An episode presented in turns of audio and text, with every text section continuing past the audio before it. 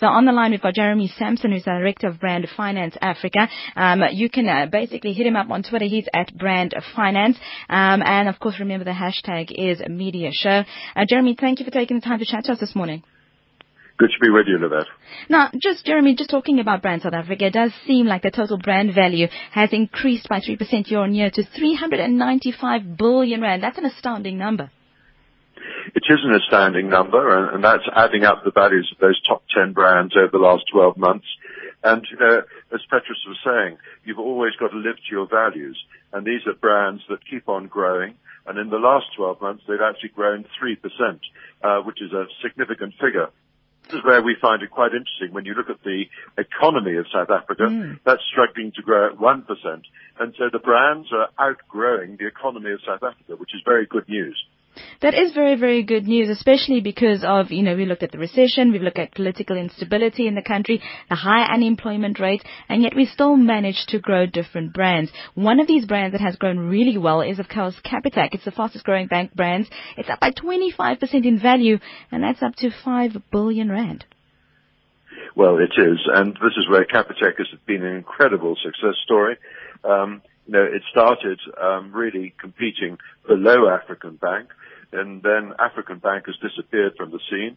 Capitec has kept on growing, and now it's moving sort of upmarket as well. So it's kept its values, it's kept its focus, and Capitec, of course, is one of the banks that's doing so well. It's amazing when you think that it's actually muscled itself in amongst the top five banks in South Africa. So it's one of the most competitive sectors of the whole of South African industry, yet Capitec has joined the party. And so in, in a relatively short frame of time as well, it's managed to do this and cement their, you know, their place in the banking society in the country. Exactly, and, and that momentum is going to keep on growing. You know, a lot of the others are pretty well static. Mm-hmm. F N B, I think, has raised itself uh, by admiration and reputation amongst some of the others. But Capitec is the one that's come to the party and been a bit of a party pooper. Of course, uh, First National Bank has now also launched its own branded smartphones, um, aiming to expand into the mobile banking space. Do you think that this is going to make um, a, a huge difference when it comes to their brand? I think it's helping them. Because when you think of the uh, population, you know, we, we know that twenty-five percent of the population is under the age of twenty-five. We all talk about the millennials. And it seems as though F N B and now Capitec are connecting better with those segments than other banks. Mm-hmm. And this is where the other banks, I think, are working very, very hard uh, to play catch-up and not to lose an edge. Because, uh, again, as Petrus was saying, you've got to look at all the touch points of a brand. And this is key for your future, getting younger customers now who hopefully will stay with you throughout their lifetimes. Telecommunications is also, you know, one of those areas where you look at particularly the youngsters, um, because they seem to be moving by, you know, I mean, I've got a two-year-old and he knows how to use my touch phone. So M- M- M T N um, is still at the top, and it seems to be the most, uh, the nation's most valuable brand. Um, but just looking at now with what's happening with the disappearing data and all the rest of that stuff, do you think it'll have any any impact on their brand as a whole? Look, M T N is a huge brand. You know, mm-hmm. One's got to forget it's almost twice the value of the second brand, which is Vodacom. Yeah. And that's largely as well because not only is it so powerful in South Africa, although Vodacom still has the edge in South Africa, but, you know, M T N is in twenty-one other countries outside of South Africa. So it's very, very powerful. But what you're illustrating is that you've got to keep on top of your game all the time. You can't relax. You can't cut budgets too dramatically on the marketing side. You've got to stay in the game, because once you slip behind, you'll probably never catch up. And I mean, just talking about the two brands in in of, of themselves, Vodacom is sitting at twenty-three, twenty-four point three billion rand, while, um, like as you said, M T N is basically on forty point eight, so it's almost double that amount. But it does seem like Vodacom, Vodacom is catching up to M T N. Well, you're absolutely right. And this is where if you look at another metric, you look at the share price of M T N, it's almost halved in the last four years, um, which is incredible, you know, to actually have dropped that much, yet the brand value has held up. And that shows where you've got to have a look at these different levers of business, how brand impacts reputation, it can impact share price, but at the end of the day, the whole business has got to be doing well. And M T N's been taking a few hits lately, whereas Vodacom's been keeping out of trouble.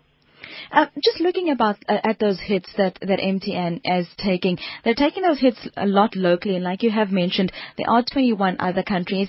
Now with the, the data disappearing, and for them just to say, oh no, we didn't know that the rest of the industry, you know, wasn't doing the same thing, do you think that that is doing enough to safeguard their brand, or should they be more aggressive um, with regards to looking at the negative that's happening in the market? Look, I think you can always say people should be doing more. Uh, but the fact of the matter is M T N has virtually got a new team in place, uh, management team, as of, what, the last four months or so. Mm-hmm. Um, and I think they're still, some of them are finding their feet. They're new to uh, M T N. Um, you know, Denise Sandals has gone back to M T N, having been away for a few years. So I think these people are fully aware of the issues and fully aware of the problems. What they're having to do now is get to grips with the whole thing. But it was very disappointing at the award ceremony with Brand South Africa. No one came from M T N to pick up the award. Um, and, you know, that's unforgivable. Totally. And there was no reason given for that other than there was just nobody there? No, we called out their name and no one appeared. And, uh, you know, when you had the cream of South African there and for the winner not to have a representative is really unforgivable. What does that say, though, about how they view themselves within the South African market? Uh, look, I, I think you can draw conclusions from it. Someone might just have had an issue with their car. Who knows? So, uh, Uh, but you, you and I know that sometimes if you have an award ceremony, um, you better be there to pick up your award or have a plan B or even plan C, because um, it doesn't go down well at all. And uh, this is where the attention to detail shows there's quite a lot of work to do. Thank you very much, Jeremy. That's Jeremy Sampson, Director of Brand Finance Africa, take, talking to us about the different brands in South Africa and one of the top-ranked brands. We see there that Capitec is definitely moving um, ahead when it comes to the banking sector, and also seeing that retail, the retail industry has shown some signs of recovery. They recorded a nine percent overall growth. M T N still remains on top on telecommunications, but we do know that sometimes this does disappear, much like their data.